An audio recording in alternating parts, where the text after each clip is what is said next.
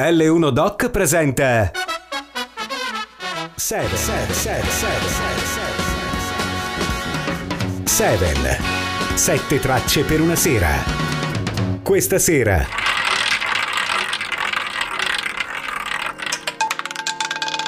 Antonio Blanco.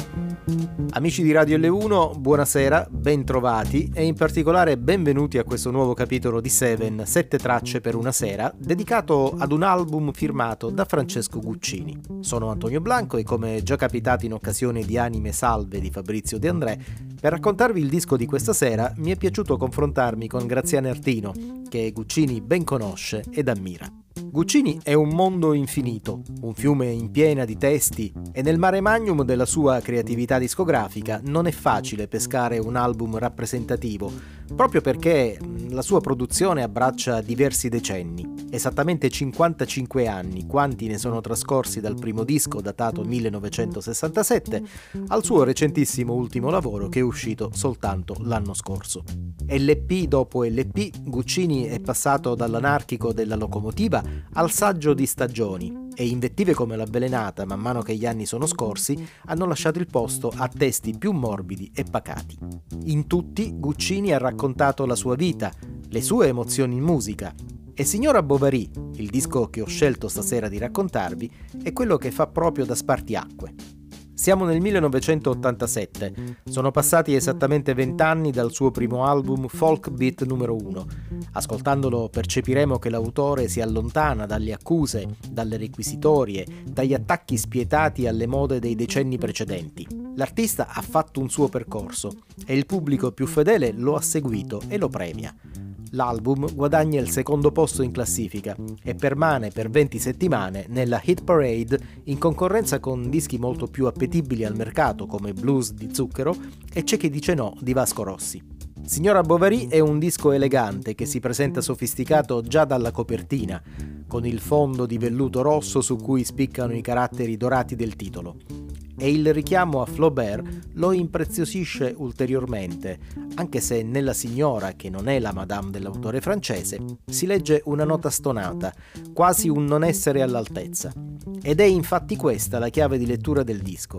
I protagonisti sono tutti caratterizzati da questa sorta di inadeguatezza, quasi non ce la fanno. Su di loro incombe un'ombra malinconica, aleggia un senso di vuoto e di irrisolutezza ed emergono piccole miserie quotidiane che creano qua e là spazi vuoti dove l'ascoltatore potrebbe perdersi. Ma a riequilibrare questa sensazione di instabilità data dai testi, sopravvengono gli arrangiamenti e la musica, travolgenti, densi, che riempiono alla perfezione le voragini lasciate da questa umanità incompiuta. Un risultato eccellente, il cui merito va ascritto alla squadra davvero di altissimo livello che si riunisce in studio per registrare con Guccini. I fedelissimi Ella De Bandini e Vince Tempera, rispettivamente alla batteria e alle tastiere e pianoforte, e poi Ares Tavolazzi con il suo inconfondibile tocco al basso e al contrabbasso. Un trio, quello di Bandini, Tempera, Tavolazzi, la cui collaborazione con Guccini è di vecchia data, essendo iniziata nel 1970 con l'album intitolato L'isola non trovata, dove la chitarra era di Franco Mussida ed è quella l'unica collaborazione dell'ex ehm, premiata Forneria Marconi con il cantautore modenese. E per dirla tutta, ad onor del vero, si deve a loro tre la virata di Guccini verso il sound più contemporaneo e più europeo che troviamo in Signora Bovary. Qui la chitarra è affidata all'argentino Juan Carlos Biondini, meglio conosciuto come Flaco. Già da tempo Flaco era il chitarrista di Guccini, ma in questo disco non è un mero esecutore. Partecipa alla scrittura musicale e lascia forte la sua impronta sudamericana, che risulta determinante ad esempio in Scirocco, brano di apertura del disco e col quale anche noi stasera iniziamo. Ricordi, le strade erano piene di quel lucido scirocco che trasforma una realtà abusata e la rendi reale. Sembravano alzarsi le torri in un largo gesto barocco e in via dei giudei volavano veglieri come in un porto canale.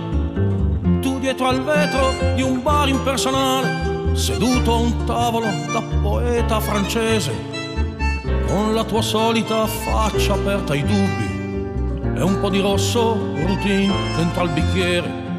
Pensai d'entrare per stare assieme a bere e a chiacchierare di nubi. Ma lei arrivò affrettata danzando nella rosa di un abito di percalle che le fasciava i fianchi e cominciò a parlare ed ordinò qualcosa mentre nel cielo rinnovato correvano le nubi a branchi e le lacrime si aggiunsero al latte di quel tè e le mani disegnavano sogni e certezze ma io sapevo come ti sentivi schiacciato fra lei e quell'altra che non sapevi lasciare tra i tuoi due figli e l'una e l'altra morale come sembravi inchiodato. Lei si alzò con un gesto finale, poi andò via senza voltarsi indietro, mentre quel vento la riempiva di ricordi impossibili di confusione e immagini.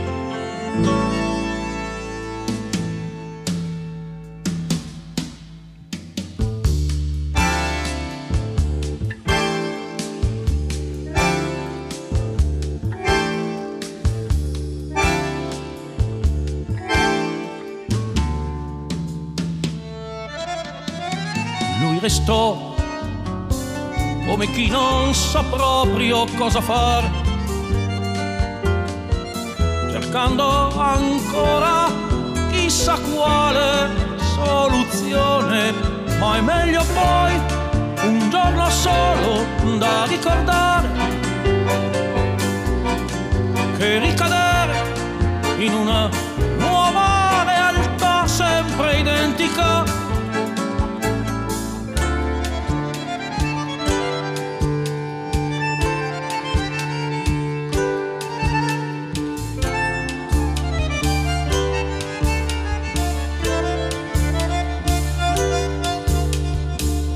so davvero dove lei sia finita, se ha partorito un figlio o come inventa le sere lui, abita da solo e divide la vita fra il lavoro versi inutili e la routine d'un bicchiere.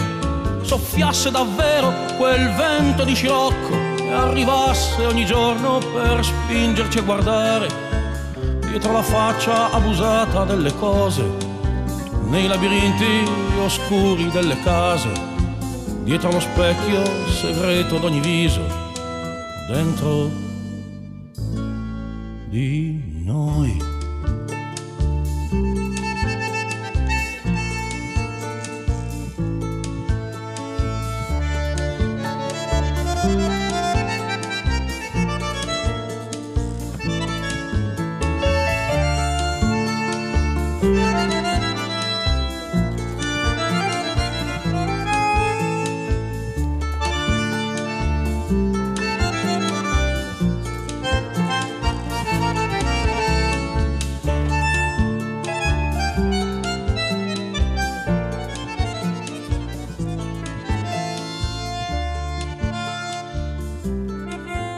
Scirocco dunque, una struggente milonga che decolla dopo l'assolo iniziale di basso affidato al grande Tavolazzi e che nel bando neon, una sorta di fisarmonica magistralmente suonata da Juan José Mosalini, altro artista argentino, trova la sua più originale impronta insieme al raffinato sax di Marangolo. Dice Guccini in un'intervista che un giorno sentì Flaco strimpellare un giro armonico di chiara ispirazione sudamericana.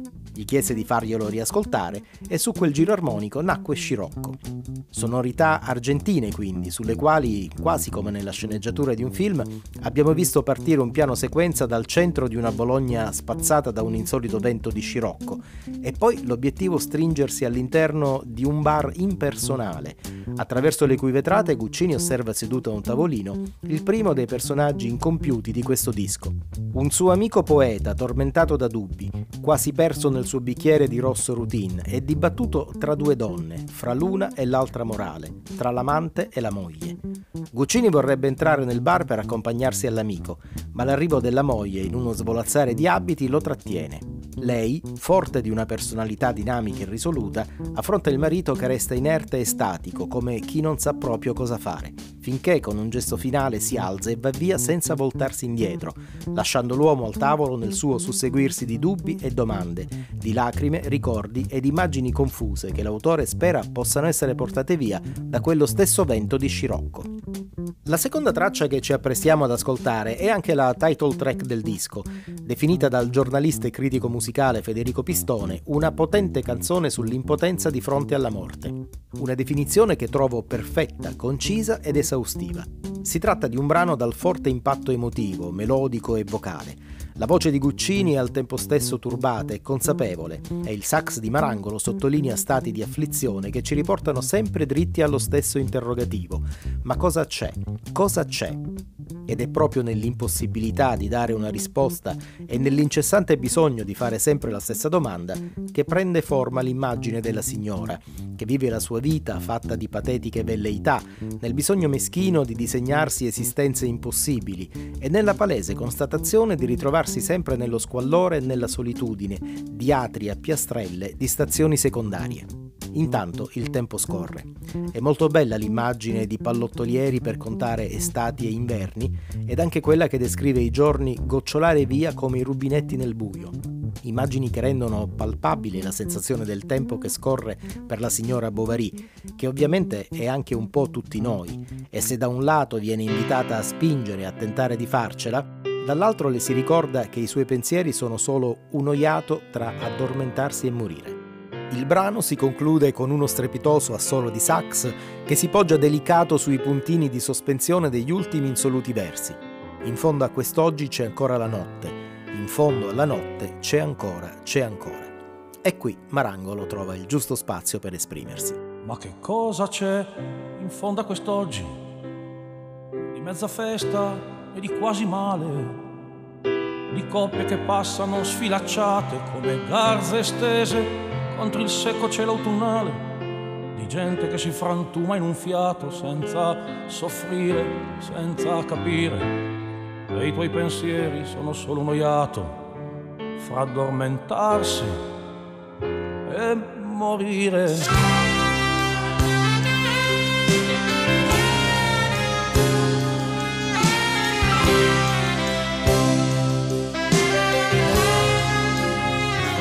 Che cosa c'è in fondo a questa notte, quando l'ora del lupo guaisce e il nuovo giorno non arriva mai, mai, e il buio è un fischio lontano che non finisce, di minuti lunghi come il sudore, di ore che tagliano come falci e i tuoi pensieri solo un cane in chiesa che tutti prendono a calci, ma cosa c'è?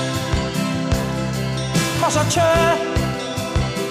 Atri a piastrelle di stazioni secondarie, strade più strade di avventure solitarie, clown della notte, valigie vuote, piene di trucchi per tragedie immaginarie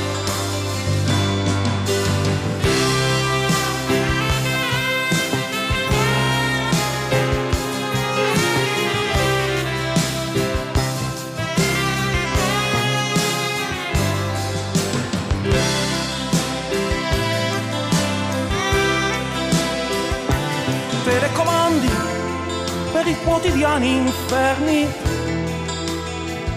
battute argute di architetti postmoderni, amanti andate, piaceri arate, pallottolieri per contare stati e inverni, ma che cosa c'è? Proprio in fondo in fondo, quando bene o male faremo due conti e i giorni goccioleranno come i rubinetti nel buio e diremo un momento aspetti per non essere mai pronti. Signora Bovary, coraggio pure tra gli assassini e gli avventurieri. In fondo a quest'oggi c'è ancora la notte, in fondo alla notte c'è ancora, c'è ancora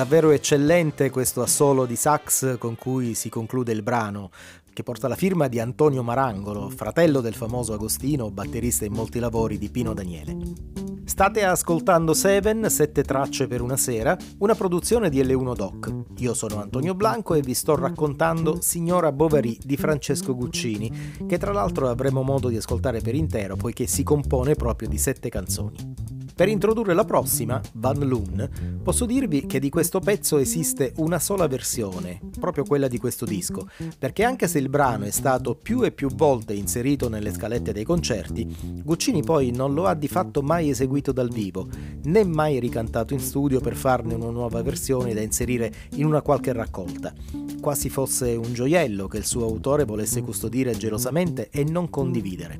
In realtà il vero motivo sarebbe un altro, come ha spiegato lo stesso Guccini, confessando di non riuscire a cantarla senza mettersi a piangere. È troppo intima e troppo triste, e allora resta conservata in questo scrigno che è Signora Bovary. La ragione di tanta commozione è data dal fatto che Van Loon è dedicata al padre, anche se non direttamente, non esplicitamente, perché sarebbe troppo banale, non sarebbe Guccini. Il nome di Van Loon è probabilmente sconosciuto ai più, Van Loon fu un divulgatore scientifico olandese che nel 1921 pubblicò Una storia dell'umanità. Questa era la lettura preferita da Ferruccio Guccini, padre di Francesco. Rigido educatore, molto poco generoso nel rapporto con il figlio, uomo con grande sete di cultura ma impossibilitato a studiare, da una parte per le ristrettezze economiche e dall'altra per la diffidenza che la famiglia di origine, Mugnai Montanari, nutriva nei confronti dei libri. In seguito svolse un lavoro umile e pesante e l'opera di Van Loon gli consentì di farsi una buona cultura generale senza dover divorare intere biblioteche. Nell'immaginario narrativo di Guccini, Van Loon si trasforma nel padre Ferruccio ed è al padre, indirettamente sotto falso nome, che Francesco si rivolge con un fiume di parole in cui troviamo un figlio addolorato per non avere compreso il genitore, un figlio che ammette la propria presunzione e ignoranza giovanile, il proprio egoismo, un figlio che tristemente vede ora un vecchio preparare il bagaglio per il suo ultimo viaggio. La conclusione sono versi amorevoli, riconoscenti e accorati, e ascoltandoli si capisce bene perché Guccini non riesca a cantarla in pubblico senza emozionarsi. Fanlon, uomo destinato direi da sempre ad un lavoro più forte,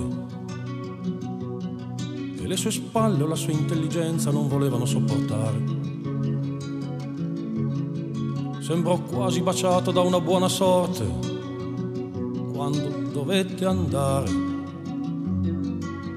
Sembra però che non siamo entrato nella storia, ma sono cose che si sanno sempre dopo. D'altra parte nessuno ha mai chiesto di scegliere, neanche all'aquila o al topo. Poi un certo giorno timbra tutto un avvenire, od una guerra spacca come una sassata, ma ho visto a volte che anche un topo sa ruggire ed anche un'aquila precipitata.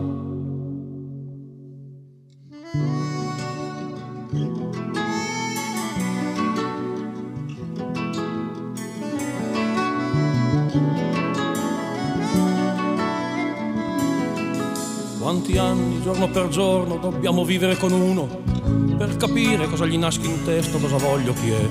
Turisti del vuoto, esploratori di nessuno, che non sia io o me. Fallon viveva e io lo credevo morto, o peggio, inutile, solo per la distanza. Fra i suoi miti diversi, la mia giovinezza e superbia d'allora, la mia ignoranza, che ne sapevo quanto avesse navigato con il coraggio di un cavoto fra le schiume di ogni suo giorno e che uno squalo diventato giorno per giorno pesce di fiume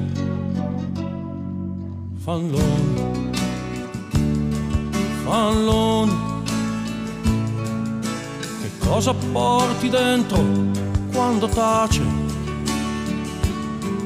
La mente e la stagione si dà pace, insegui in ombra o quella stessa pace, là in te.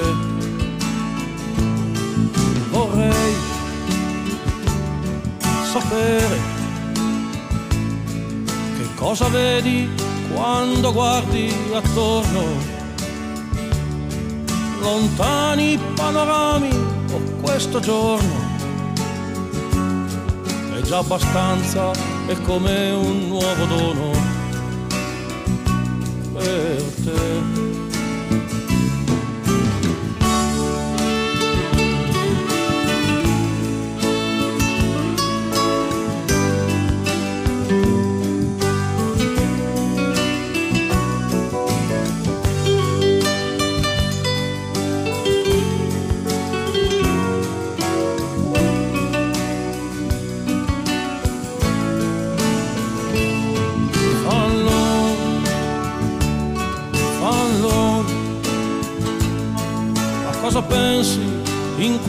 Questo settembrino, nebbieggiare alto che macchia l'Appennino. Ora che hai tanto tempo per pensare, ma chi vai, vecchio vai, non temere che avrà una sua ragione ognuno ed una giustificazione, anche se quale non sapremo mai.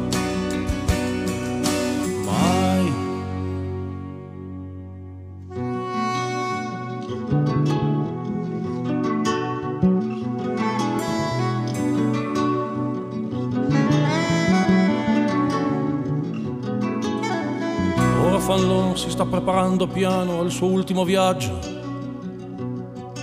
I bagagli già pronti da tempo, come ogni uomo prudente. O meglio, il bagaglio quello consueto di un semplice un saggio, cioè poco o niente. E andrà davvero in un suo luogo, una sua storia, con tutti i libri che la vita gli ha proibito, con vecchi amici di cui ha perso la memoria con l'infinito, dove anche su quei monti nostri è sempre estate, ma se uno vuole quell'inverno senza affanni che scricchiolava in gelo sotto le chiodate scarpe di un tempo dei suoi diciotto anni, dei suoi diciotto anni.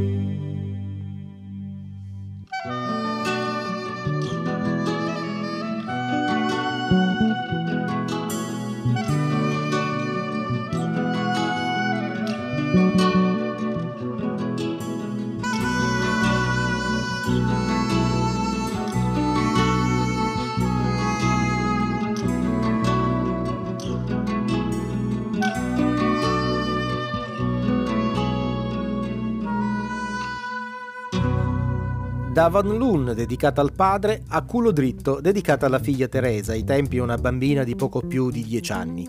Questo brano esce decisamente fuori dagli schemi del disco per quanto riguarda le caratteristiche della protagonista. Culo dritto infatti è l'espressione che nel modenese si utilizza per indicare una persona che va via stizzita dopo aver ricevuto una paternale. Una ragazzina quindi molto risoluta alla quale il padre passa simbolicamente il testimone della sua esperienza. Qui e lì pennellate di nostalgia per la sua infanzia tra filari di uva e anche qualche tratto di invidia per l'innocenza della scoperta di un mondo dove tutto è ancora da fare o anche da sbagliare. Culo dritto vanta un record. Con i suoi 2 minuti e 39 secondi è la canzone più breve del repertorio di Guccini. Ma poco più di due minuti e mezzo a Guccini bastano per regalare regalarci delicati versi di auguri per una vita che si affaccia pian piano con curiosità al mondo degli adulti. Ma come vorrei avere i tuoi occhi spalancati sul mondo come carte assorbenti e le tue risate pulite e piene, quasi senza rimorsi o pentimenti. Ma come vorrei avere da guardare ancora tutto, come i libri da sfogliare e avere ancora tutto, o quasi tutto, da provare. Culo dritto, che vai via sicura, trasformando dal vivo cromosomi corsari di longobardi, di celti e romani dell'antica pianura,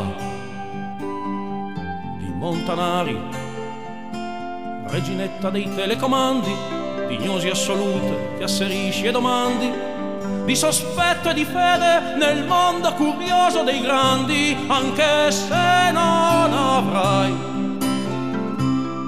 le mie risse terrose di campi, cortili e di strade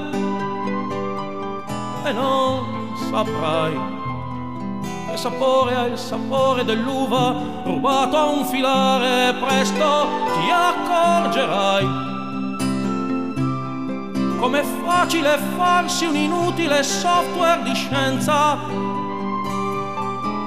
E vedrai. Che confuso problema è adoprare la propria esperienza. Culo dritto cosa vuoi che ti dica? Solo che costa sempre fatica. E che il vivere è sempre quello, ma è storia antica. A culo dritto. Dammi ancora la mano, anche se quello stringerlo è solo un pretesto per sentire quella tua fiducia totale che nessuno mi ha dato o mi ha mai chiesto Vola, vola tu, dove io vorrei volare, verso un mondo dove ancora tutto da fare e dove ancora tutto o quasi tutto. Tu, dove io vorrei volare, verso un mondo dove ancora tutto da fare e dove ancora tutto o quasi tutto da sbagliare. È arrivato il momento di girare il nostro disco sul piatto, di cambiargli facciata e dal brano più breve, culo dritto, passiamo alla traccia con il testo più lungo di questo Signora Bovary. Si tratta di Keaton, in realtà per mettere insieme i versi di Keaton, Guccini non dovette impegnarsi molto perché il lavoro in fondo era quasi pronto. Il testo di Keaton era stato infatti già scritto qualche anno prima da Claudio Lolli che si era ispirato ad un suo amico pianista, salvo poi metterlo da parte per il timore che fosse appunto troppo prolisso. Un timore singolare detto da uno come Lolli che di canzoni lunghe se ne intendeva e ne aveva già scritte altre. Tanto per fare un esempio, visto anche degli zingari felici, viaggia sui sette minuti abbondanti. Fatto sta che la versione di Keaton cantata da Lolly arriverà soltanto 11 anni dopo quella di Guccini e sarà pubblicata nel suo album Viaggio in Italia, una raccolta di brani inediti, rieseguiti o già editi del 1998. A fare da cornice alla foto di questo pianista, soprannominato Keaton perché non sorrideva mai come il vero attore Buster Keaton, sono sonorità jazz vagamente retro che ben si prestano a descriverlo come un acrobata della malinconia, uno con il quale si passava la serata a parlare di politica, ciclismo, storie vere, di come i weather report erano forti, di come era importante fra la gente non essere solo musica e parole, e di come era importante che la gente non fosse una somma di persone sole. Ma ad un certo punto lui si convince di essere inutile, proprio come il sonoro quando finisce il cinema muto, e la sua vita si spegne piano piano in un letto di ospedale. Nel finale le due versioni, quella di Guccini e quella di Lolli, differiscono.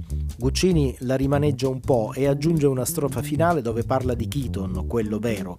Racconta di quando fu visto per l'ultima volta sul set di un film a Roma nel 1965, mentre girava con Franco Franchi e Ciccio Ingrassia, due Marines e un generale. Aveva in corpo mille litri di alcol, la faccia la solita, senza allegria. In realtà la biografia dell'attore ci dice che lui aveva chiuso con l'alcol già da qualche decennio, quindi inverosimile che fosse ubriaco durante le riprese. Una precisazione dovuta per liberare la memoria di un grande attore da pregiudizi e falsità.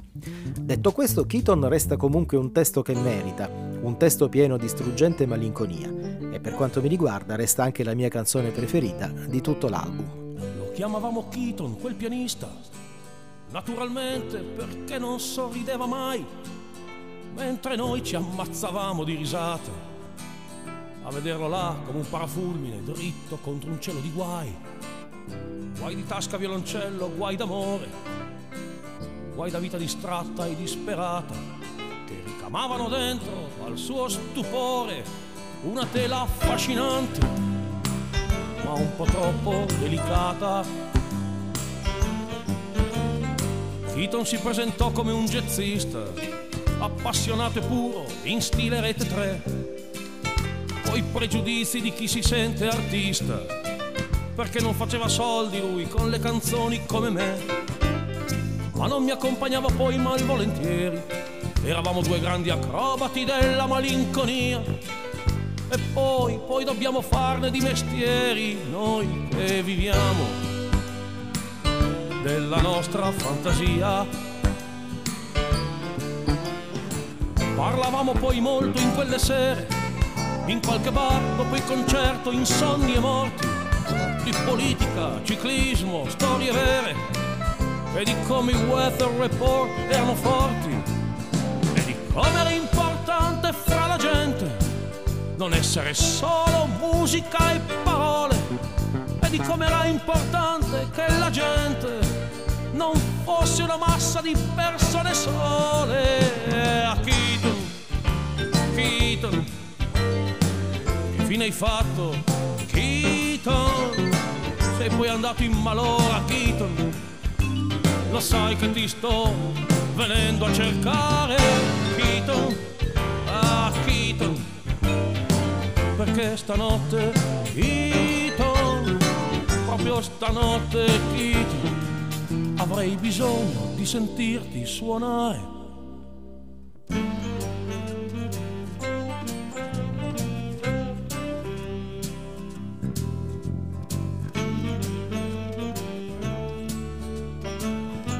Si illuminava poi come di colpo, lungo l'effimero consueto di una sera, si illuminava di una gioia grande quando si avvicinava a una tastiera e preferiva quelle un poco usate, quelle in cui tutti mettono le mani, quelle ingiallite dal tempo, un po' scordate dall'ignoranza e dalla passione degli umani.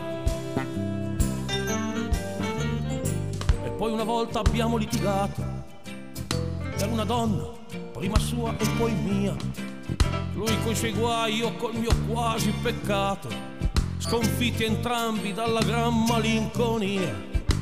Ci siamo persi quasi senza una parola, ma tutte e due con più rabbia che rimpianto, come i bambini che si fanno dispetti a scuola, come due vecchi che si sono amati tanto. Poi ho provato a rintracciarlo dappertutto, chiedendo a più di un dirigente supponente telefonando all'arcicaccia, all'arci tutto. Ma di Keaton sembra non sia rimasto niente. Se se ne parla nel ricordo di un momento, qualcuno dice che l'ha visto, ma lontano. E tutti, tutti con un gran sorriso spento, come per dire era un ragazzo troppo strano. Ah, Keaton, ah, Keaton, che fine hai fatto? Se mi vedessi col mio trench stile Bogart Keaton Sotto la pioggia che ti vengo a cercare. Keaton, ah Keaton Perché mi manca Keaton? Questa notte mi manca La tua voglia di star qui a suonare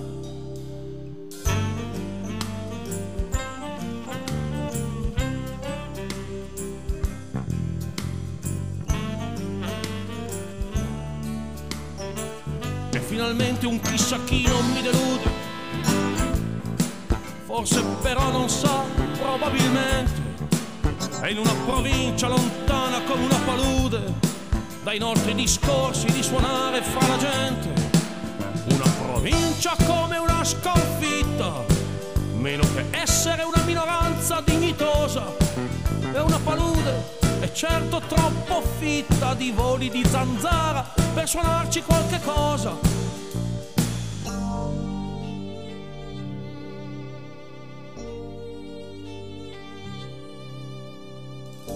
Lo trovo e sembra che non sia più Keaton, anche se è contento di vedermi. Sembrava facile toccarlo con un dito, dice, ma il cielo ci ha voluto tutti fermi. Finalmente ride, ma ride tanto ed è ingrassato e giura troppo che non sta poi male. Il jazz ormai se l'è dimenticato, ci son parole, tempi e ritmi, anche dentro un ospedale. E nel lasciarmi all'inizio della sera, è come dice alla fine del cinema muto. C'è il sonoro, non serve una tastiera. Ci salutiamo nel silenzio più assoluto. Ed esco fuori con i miei giornali e non ho voglia di ridere per niente. Ho un treno che mi aspetta alla stazione, mi dà fastidio anche il rumore della gente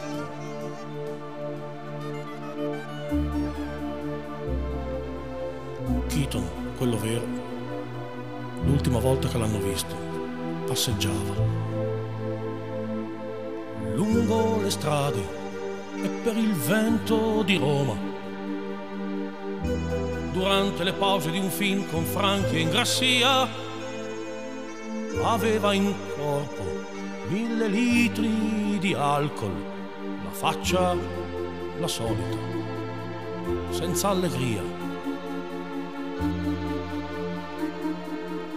Si ubriacava ogni giorno con la troupe borgatar alla faccia della cirrosi epatica perché lui ci teneva al suo pubblico più che al suo fegato. E gli elettricisti sono gente simpatica. Gli urlavano infatti non vedi se forte sto Keaton bevendo il bianco misterioso dei colli di Roma o quello forte del sud che fa assaggiare l'infinito tutta la gente di bocca buona.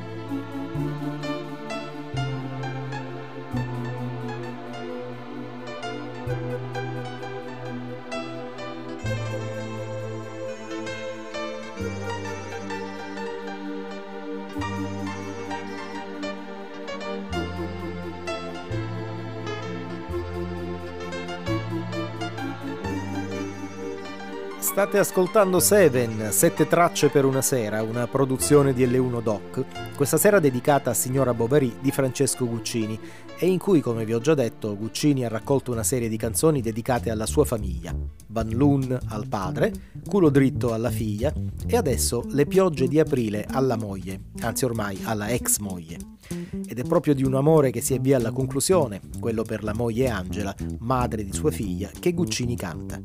Di un amore che si spegne e delle consuete mille domande che ci si pone in questi casi. Dico consuete mille domande non a caso perché Le piogge di aprile è la prima di quattro canzoni che nel tempo Guccini dedicherà alla fine della sua relazione coniugale. La successiva, di spessore decisamente maggiore, si intitola proprio Canzone delle domande consuete, è del 1990. A questa seguiranno poi Farewell del 1993 e per ultima Quattro stracci del 1996. In questa sorta di saga dei tormenti Le piogge di aprile è forse la canzone più debole. Forse a volte sotto la spinta della rabbia si scrive meglio, mentre qui il sentimento è ancora solo leggermente appassito e quella che ne viene fuori è una canzone con lunghissime frasi e rime poco felici, tenuta su da una buona struttura del sax, che qui e là evidenzia il sincero dolore per la ferita. Ma dove sono andate quelle piogge d'aprile che in mezz'ora lavavano un animo una strada e lucidavano in fretta un pensiero un cortile, bucando la terra dura e nuova come una spada? Ma dove quelle piogge in primavera, quando dormivi supina e se ti svegliavo ridevi? Poi piano facevi ridere anche me con i tuoi giochi lievi. Ma dove quelle stati senza fine, senza sapere la parola nostalgia, solo color verde di ramari e bambine e in bocca lo schioccare secco di epifania. Ma dove quelle stagioni smisurate, quando ogni giorno figurava gli anni a venire. E dove ogni autunno, quando finiva l'estate, trovavi la voglia precisa di ripartire. Che ci farai ora di questi giorni che canti, dei dubbi quasi doverosi che ti sono sorti, dei momenti svuotati, ombre incalzanti, di noi rimorti, che ci potrai fare di quelle energie finite, di tutte quelle frasi storiche da dopo cena, consumato per sempre il tempo di sole e ferite. Basta vivere appena basta vivere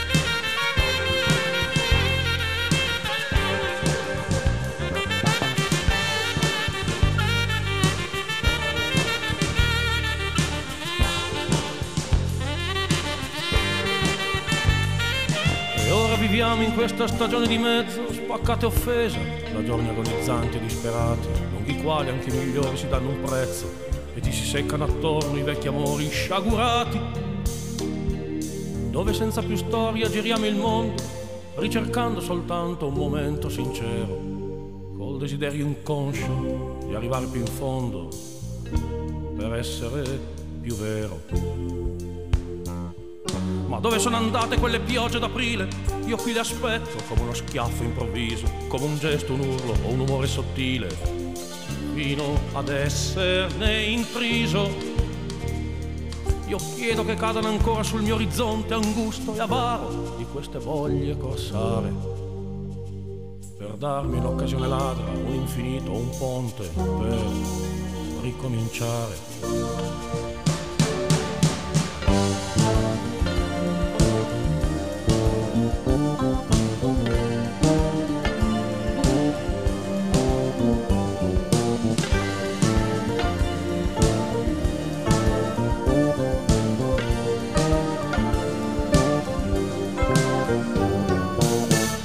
Ed eccoci a Canzone di notte numero 3, il settimo e ultimo brano del disco e di questa puntata di Seven, la cui formula prevede proprio il racconto e l'ascolto di sette tracce. Vi confesso che se Signora Bovary fosse stato composto da otto o più canzoni e fosse stato quindi necessario rinunciare a qualcuna, tra quelle avrei escluso proprio questa. Ed anche in questa scelta ci saremmo trovati d'accordo con Graziano Artino, che ricordo mi ha ampiamente coadiuvato alla realizzazione di questa trasmissione. Come recita il suo titolo, Canzone di notte numero 3 è la terza di quattro canzoni a cui Guccini ha scelto di dare lo stesso titolo. Si tratta di pensieri, appunto notturni, riflessioni più o meno lucide sull'esistenza. La prima del 1970, contenuta nell'Isola non trovata, appare ancora un po' acerba nei concetti. La seconda, del 1976, contenuta in via Paolo Fabri 43, è più decisa, convincente, arrabbiata e perfettamente integrata in quell'album che vi ricordo è quello che contiene L'avvelenata, una delle invettive più forti della musica italiana. Questa numero 3 arriva dieci anni dopo, senza che alcuno se ne abbia a male. La definirei un paragrafo buio del disco, con versi spenti che neppure lo sforzo che i musicisti fanno ricorrendo a brillanti note swing riesce a ravvivare. La povertà di linguaggio, rime banali e scontate, miele fiele, rotte notte, clandestino pianino, impoveriscono ulteriormente quei pochi concetti che debitamente espressi avrebbero una dignità gucciniana. Ma non tutte le ciambelle riescono col buco e giusto per completezza di informazione vi dico che anche la numero 4 del 2012, dall'ultima Thule, è lontana dalla qualità di certi testi e di certi arrangiamenti a cui Guccini ci ha abituato. Ma siccome ogni giudizio è alla fin fine assolutamente personale, lascio che anche voi possiate esprimere il vostro parere dopo aver ascoltato o riascoltato il pezzo. Esistenza che stai qui di contrabbando come un ladro sempre pronta per fuggire. Ogni età chiude in sé i crismi dello sbando, non sbaglio intuire. Coi suoi giochi di carambola e rimando, prendere e offrire, ma si muoia solo un po' di quando in quando, ma sia poco a poco che si va a morire ogni giorno è un altro giorno regalato, ogni notte è un buco nero da riempire, ma per quanto non l'ho mai visto colmato, così per dire, resta solo l'urlo solito gridato, tentare e agire, ma si pianga solo un po' perché è un peccato e si rida poi sul come andrà a finire.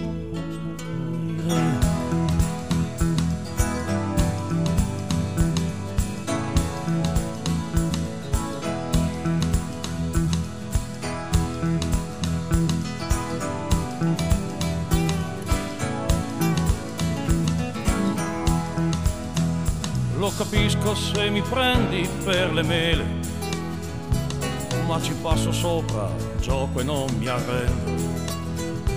Ogni giorno riapro i vetri, alzo le vele, se posso prendo. Quando perdono sto lì a mandar giù fiele e non mi svendo. E poi perdere ogni tanto c'ha il suo miele. E se dicono che vinco, sta mentendo perché quelle poche volte che busso a bastoni mi rispondono con spade o con denari. La ragione diamo è il vincere ai coglioni oppure ai bari. Resteremo sempre a un punto dai campioni, tredici e pari, ma si perda perché siamo tre volte buoni vinca solo in sogni straordinari.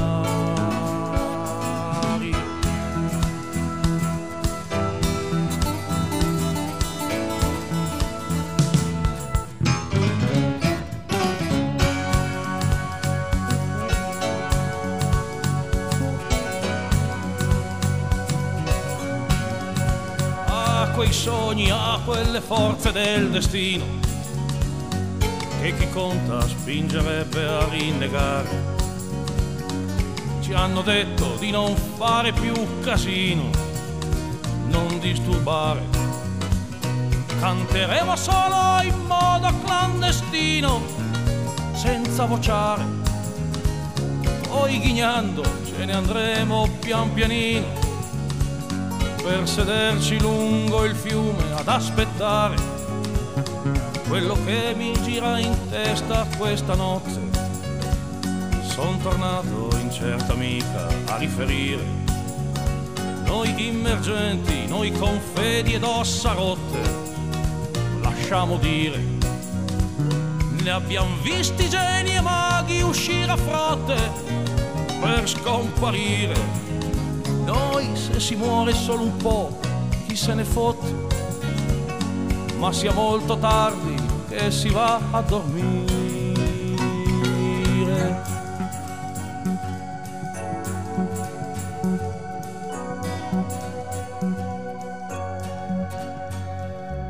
Bene, siamo praticamente arrivati al termine di questa puntata e alla fine di questa lunga chiacchierata vorrei lasciarvi con alcuni versi tratti da una canzone brano in cui Guccini ci offre una sua definizione di quello che per lui sono le canzoni, dicendo che alla fine una canzone è fatta di fumo, veste la stoffa delle illusioni, nebbie, ricordi, pena, profumo. Sono tutto questo le mie canzoni. E un po' di tutto questo è senz'altro ciò che abbiamo trovato in Signora Bovary, il disco che stasera ho provato a raccontarvi con il prezioso aiuto di Graziano Artino. Termina qui quindi questo ennesimo capitolo di Seven, sette tracce per una sera, una produzione di L1 Doc che potete ascoltare in streaming su Radio L1 il giovedì e il lunedì sera dalle 22 alle 23 ed ogni qualvolta volete recuperandone i podcast dalla libreria del nostro sito web. Sono Antonio Blanco, sono stato bene in vostra compagnia e vi do appuntamento ad una prossima volta. Avete ascoltato? 7